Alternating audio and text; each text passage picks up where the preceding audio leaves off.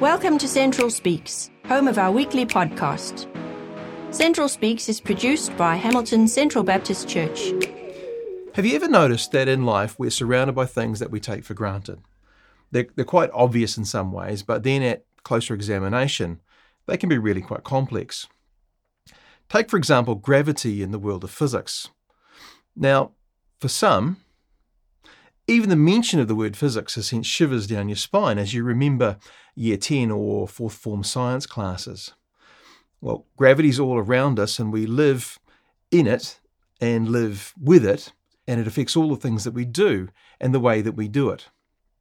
And at one level, it's pretty obvious. I mean, it makes things stick to the earth. A slightly more complex understanding that most of us understand is that the bigger or heavier something is, the more it sticks. And as I get older, I seem to stick more and more. as we think more about it, though, and as we make more meaning of it, we see that there's actually a whole lot more to it that can be said and can be understood. There comes some specific language and ways of describing it, and even famous people who have uh, tried to make sense of it, like Newton and Einstein.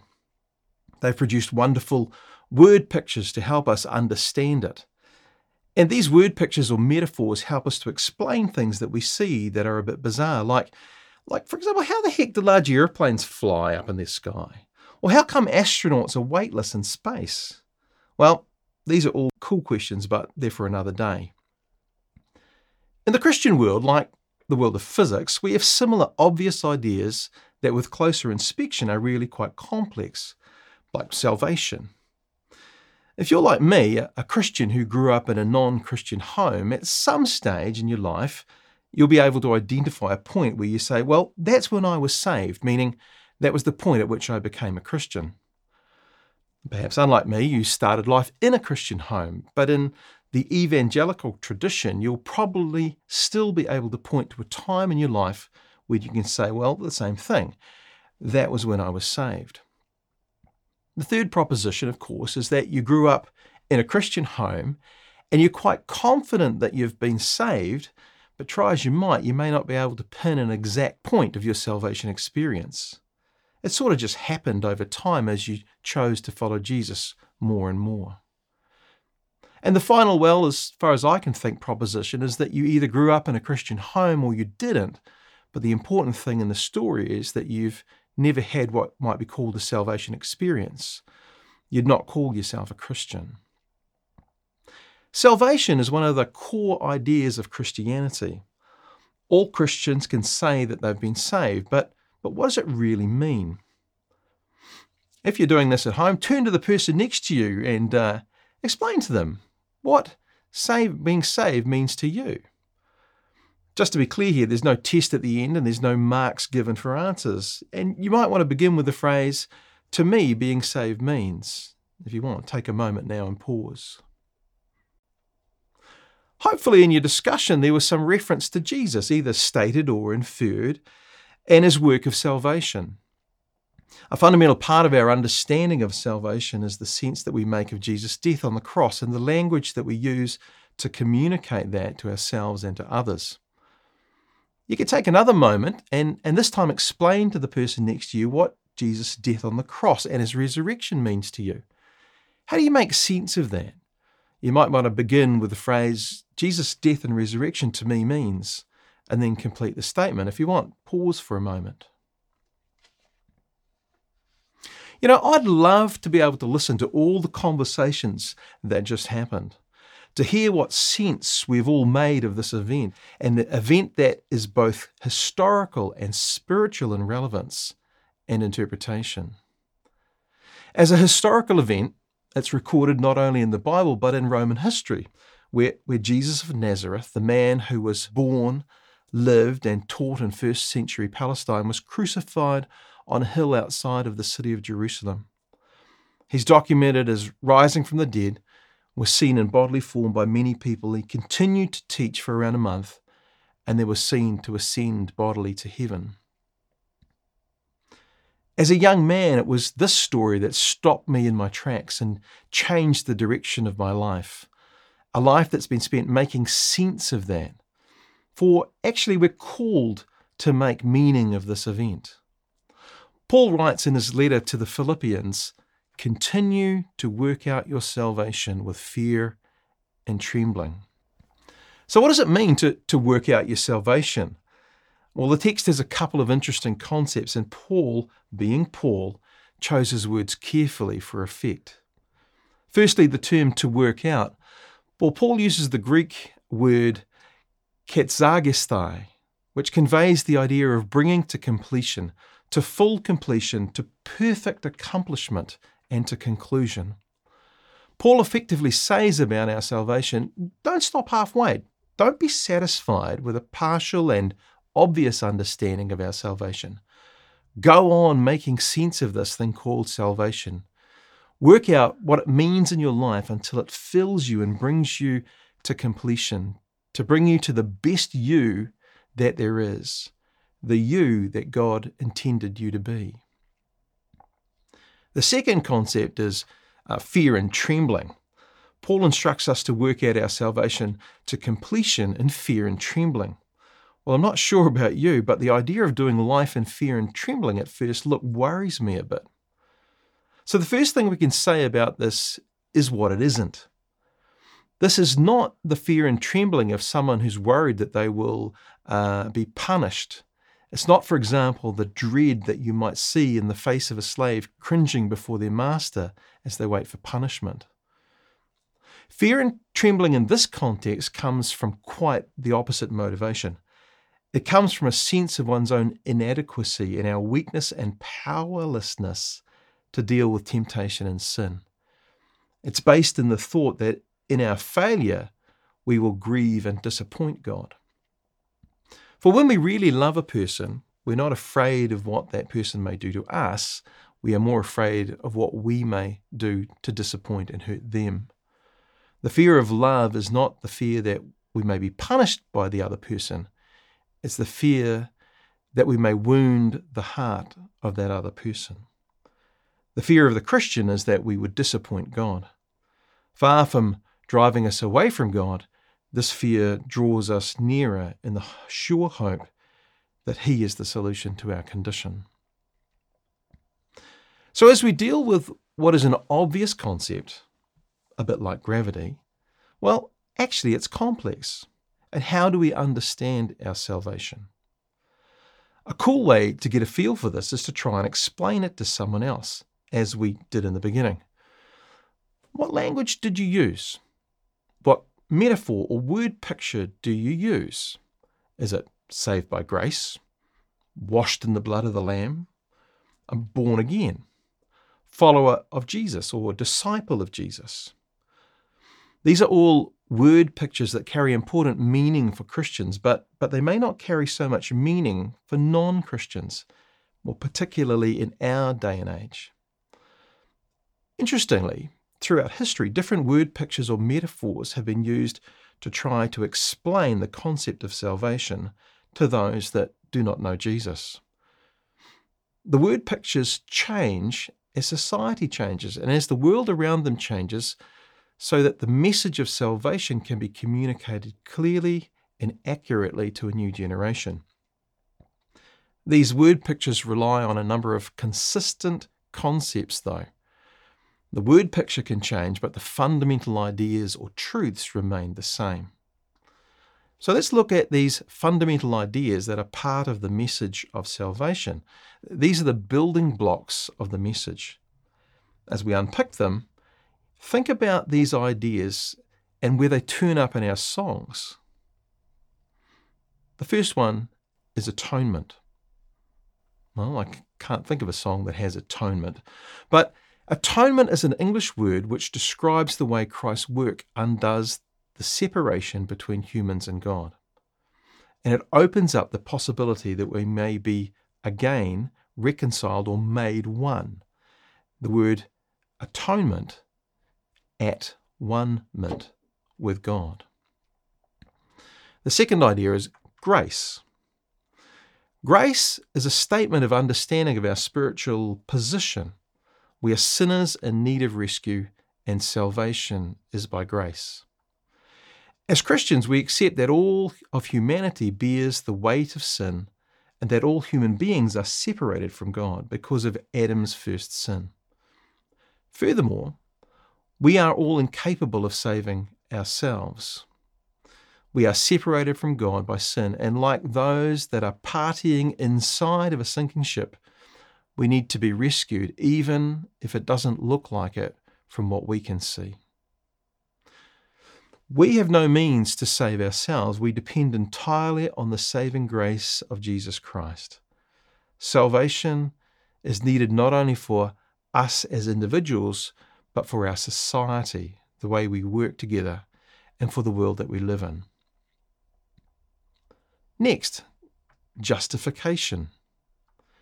The idea of justification is allied to ideas of justice and righteousness and draws from ideas of law. It's about being holy and right and pure. Paul insists that being justified or being declared righteous is a gift from God, not something we earn through works. Being justified does not mean that we are perfect, but it takes into consideration what's gone on to make us justified, to a point where the judge can now say, no longer guilty. The next idea is reconciliation. In Romans uh, 5, it says, For if, while we were God's enemies, we were reconciled to him through the death of his Son, how much more, having been reconciled, shall we be saved through his life? Not only is this so, but we also boast in God through our Lord Jesus Christ, through whom we have now received reconciliation. This is about the making right of damaged relationships. The story of the Bible from Genesis 3 onwards is the story of God reconciling humanity to himself. The New Testament shows us how this is done in the life, death, resurrection, and ascension of Jesus, and then goes on to help us make sense of that. The next big idea is redemption. In the Old Testament, the word pada is used to describe the mighty hand of God at work through the dramatic saving deliverance of Israel out of the power and oppression of slavery in Egypt. It shows the power of God at work in that he can overcome an enemy and that he will bring judgment upon them. In the New Testament, the idea of redemption is expressed using the language of commerce in the Roman world where it was written. Its meaning, like in the Old Testament, is to release or to set free, but is added to with contemporary ideas around money, to redeem, to, to ransom, or to pay the price of release. Allied to this is the term redeemer in the Old Testament, Gaal, which comes from understandings of Old Testament family law. It's the concept of redemption out of bankruptcy it means to lay claim to something that has been lost or forfeited or alienated from your family. The story of Boaz, who rescues Ruth and Naomi from ruin, gives us a, a word picture for this concept. Boaz is Naomi and Ruth's kinsman redeemer, who, as their relative, has the right above all others to buy the field, to pay the price that ensures that they were safe and returned to his family. In the New Testament, Jesus is portrayed as our kinsman redeemer, rescuing us from death and judgment. Jesus pays the price to rescue us out of bondage into the freedom of our rightful family inheritance. Another main concept is sacrifice. The word for redemption by sacrifice uh, for sin in the Old Testament is kippur. The idea is that a sacrifice is made that covers the value of the sin. As an act of atonement involves judgment upon the wrong, either directly or vicariously through the offering of an equivalent, a life for a life, as it were. In the Old Testament context, this is achieved by uh, the offering of animal sacrifices at the temple. The giving of the sacrifice brings about reinstatement to favour and restoration to holiness before God. In the New Testament, substitutionary sacrifice is understood to be the offering of Christ's life for our life. In the act of Jesus' death on the cross, he acts as both the priest and the sacrifice in one. Jesus is referred to as our Passover lamb. Jesus willfully died as a payment in order to remove the barrier of guilt and conflict between humanity and God. And our last idea, victory, as is in Colossians 2. When you were dead in your sins and in the uncircumcision of your flesh, God made you alive with Christ. He forgave us all our sins, having cancelled the charge of our legal indebtedness, which stood against us and condemned us. He has taken it away, nailing it to the cross. And having disarmed the powers and authorities, he made a public spectacle of them, triumphing over them by the cross. This idea has to do with all those triumph metaphors in the Bible. You do know that Joshua was the first bikie mentioned in the Bible in Joshua 6:27. So the Lord was with Joshua, and the roar of his triumph could be heard throughout the land. But seriously, this victory word picture is expressed most often in battleground motifs expressed in images of Christ's victory over the evil powers. Jesus' death on the cross not only offers a way for us personally to be saved, it opens the way for all of creation to be saved. So, a number of important concepts to link when we're talking about salvation. So, having listed these, these important ideas that should be in our understanding of salvation, think back to the beginning how do we go with these ideas in the way we talked about salvation? If you are like me, working out your salvation, you may now think of ways you might want to change what you said, the way you communicated the message of salvation. Interestingly, down through history, as society has changed, and as people have thought hard and discussed back and forth the word pictures that have been uh, given in the Bible, to try and understand this complex idea, the way people talk about salvation has changed. It's important to note here that I'm talking about the way people talk about it, how they try to make sense of salvation in new generations, and to be able to communicate clearly what atonement with God is and have it make sense to people. The fundamental ideas, the building blocks of the communication stay the same the metaphors or the word pictures change. Some word pictures are, of course, better and, and more full than others. Let's look at a few. In the early church, around 300 AD, a couple of ideas were common.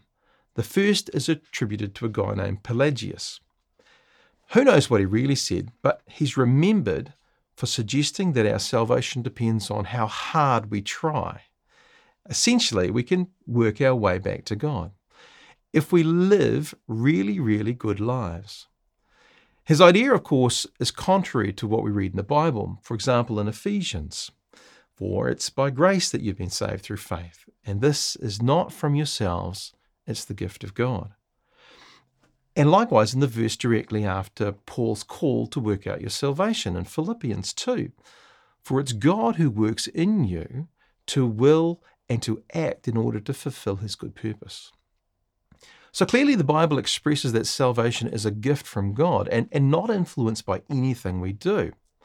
We can look at Pelagius' idea and quite clearly disagree in our heads. But can we fall into what we might call a Pelagian trap when we fear in secret that we are not saved because our, our religious feelings have just gone away? Or perhaps we harbour a secret dread that because our repeated failures, our, our failure to be good enough, our failure to read the Bible every day, our, our failure to give to the poor, our failure to love our enemies, or even, or even to love our family, we get the feeling we're not really saved. Our humanly solution is to try harder, to dig deeper, to give that 110%, and trust that the next time we will do better. Next time we'll get it right. In our Western worldview, we're often drawn to thinking we are who we are because of our own efforts. If we work hard, we get to be successful. this success paradigm can so easily become part of our Christian thinking as well in terms of our salvation. So, so in our heads, we may think one thing, we know that Pelagius is wrong, but then in our actions, they actually might say something else. The second idea of the time can, can be attributed to Athanasius. He explained the atoning work of Christ as being about the revelation of God to humanity. Christ takes on human form as Jesus so that we can understand, draw near to, and become more like God. The work of Christ draws us into the very life of God, in that God comes to us in the form of Jesus and lives as a human with us. Jesus' life, his death on the cross, and ascension occurs in order to bring us to God and then into unity with divinity itself. A, deification view of atonement sees the end point of human salvation as a change in the nature of the person to be more like God. Deification as a view, as a word picture for understanding salvation, is based on understanding the person of Jesus, his humanity, his divinity, and it focuses on the nature and extent of what should be our response to that incarnation in Leviticus 11, it says, I am the Lord your God. Consecrate yourselves and be holy because I am holy. This, this view of atonement or word picture is the traditional understanding of the Eastern Orthodox Church, by the way. Christ the victor. A little later on, around the 700s, a different way of talking about salvation and atonement became popular. The word pictures or metaphors that uh, depicted Christ's victory over sin and death became the dominant medium of expression. And once again, we might hear that roar of the triumph. The word pictures used centered not so much on the work for the individual, but on Christ's cosmic victory over sin and death. The language and metaphor looks at salvation through the lens of cosmic conflict and Christ's victory. Atonement as a function of Christ's fight against and triumph over the evil powers of the world, the tyrants under which humanity, including us as individuals, is in bondage and suffering. This view takes a wide angled lens to salvation and tells the story of Jesus reconciling the whole of creation to God. For example, in Colossians 1, it says, And through him to reconcile to himself all things, whether things on earth or things in heaven, by making peace through his blood shed on the cross.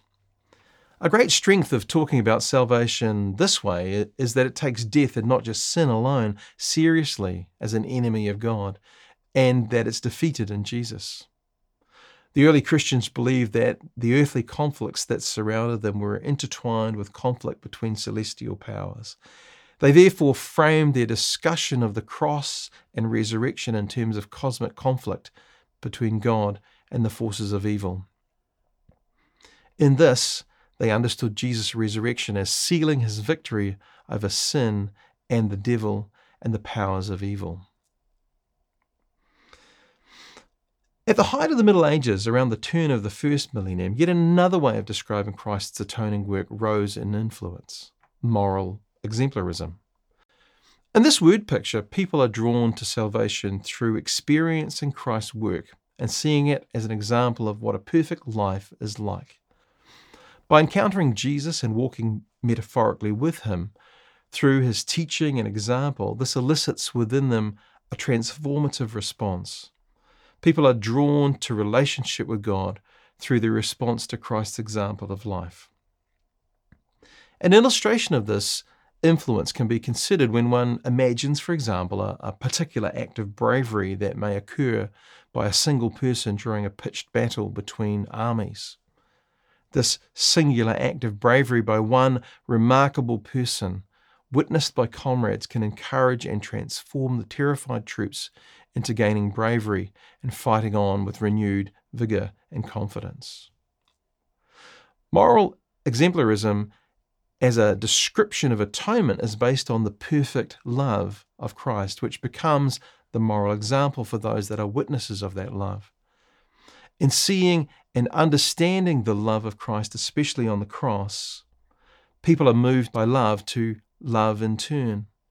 People begin to follow Jesus because they recognize that he was a good man, a moral example, one to be emulated and to form one's life patterns around. The example of Jesus' life arouses within people a greater love of God, and so in turn, they transform more to his likeness, emulating his likeness and becoming more righteous. According to this view, the remedy for sin is a moral transformation. For those that begin by simply seeing Jesus as a good man, they can go on to recognize in Christ's death on the cross and resurrection their need of salvation and are transformed by Christ's love. Jesus' life and death is seen as a demonstration of God's love that moves sinners to repent and to love God. At around the same time, St. Anselm of Canterbury is attributed as talking up an alternate way of talking about salvation and atonement through speaking of restoring honour. In the Middle Ages, when someone committed a crime, it was seen as a personal affront to the ruler or those in authority. If a crime was committed, the crime was interpreted as a personal attack on the authority and honour of the Lord under whose jurisdiction it occurred. To make it right, satisfaction had to be awarded. The satisfaction, or the form and extent of the reparatory or punitive action instigated on the perpetrator in response to the crime, was dependent not on the crime itself, but on the rank of the offending person. The higher the rank of the official, the higher the penalty imposed in response to the crime. This idea of justice due in response to a crime committed became a way of communicating God's need for the atonement of sins in humanity. Atonement, in this view, was seen as requiring our debt of honour to be paid to God, in the same way as it would need to be paid to a feudal lord. In this metaphor, humanity is cast as guilty criminals who have dishonoured God, and their sin and hence owe him satisfaction. The size of the dishonour is infinite because God is infinite. Humanity owes God full honour. However, humans as finite beings are incapable of rendering such honour. Only in an infinite being, God Himself, can do it. But in order to be acceptable as satisfaction on behalf of humankind, it must be rendered by a human being. Hence, in Jesus, God must become a man. Only Jesus, who is fully God and fully human, is both able to pay the debt owed for the sin, and as God, he's able, and to fulfill the debt by paying the debt as a human, as the debt belongs to humans. And finally, let's consider the primary atonement metaphor of the Reformation of the 1500s penal substitution. At this time, feudalism was being replaced by the formation of national states, and now laws were taking on intrinsic validity separate from lords and kings as, as the dispensers of justice. At this time, concepts of justice became decoupled from ideas of who had been wronged and set more firmly in the realm of justice itself, as in the phrase, let the punishment fit the crime.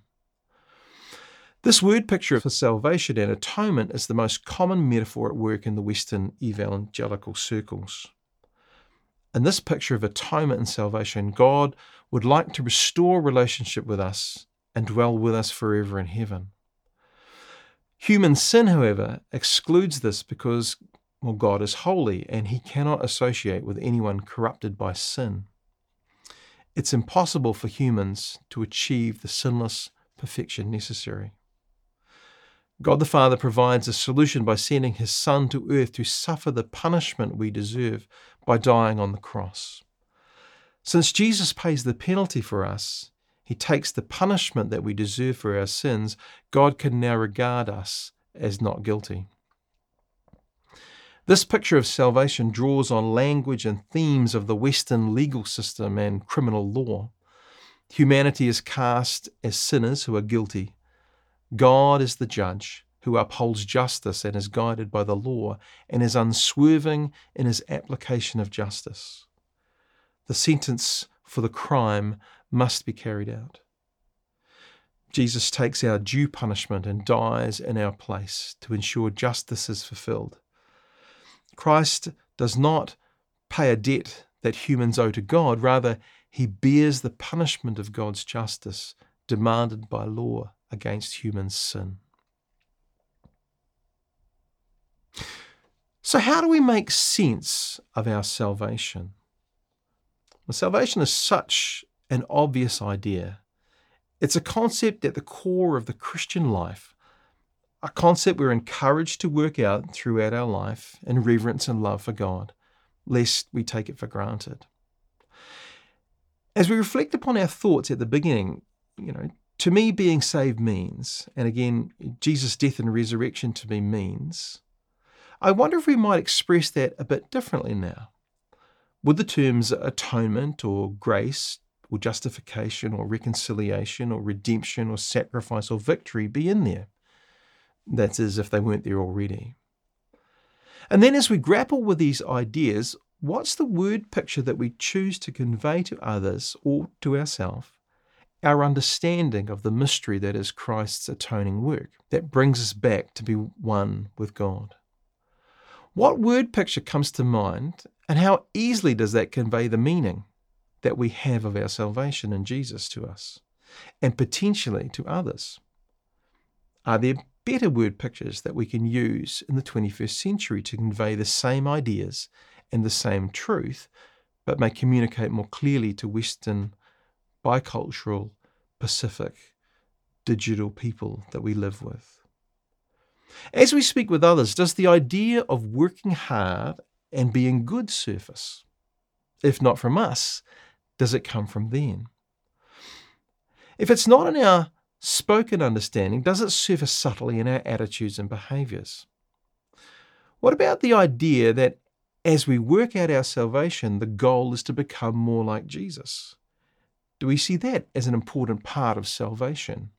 Or do we borrow from our own time and history and see our salvation as a digital thing? I'm either in or I'm out, and really there's nothing more to it. Where do ideas of the salvation and redemption of all of creation fit in our language of salvation?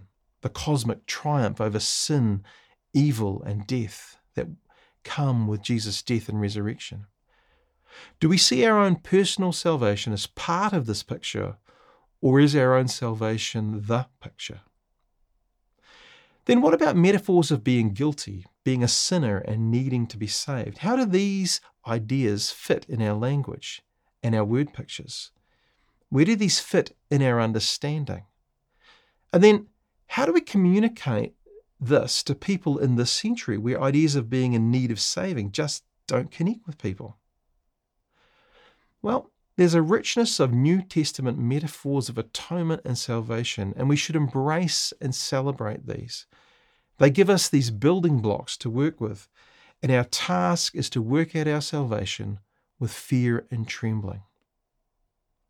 A good piece of homework is to now sit down when you can and craft new responses to those two prompts.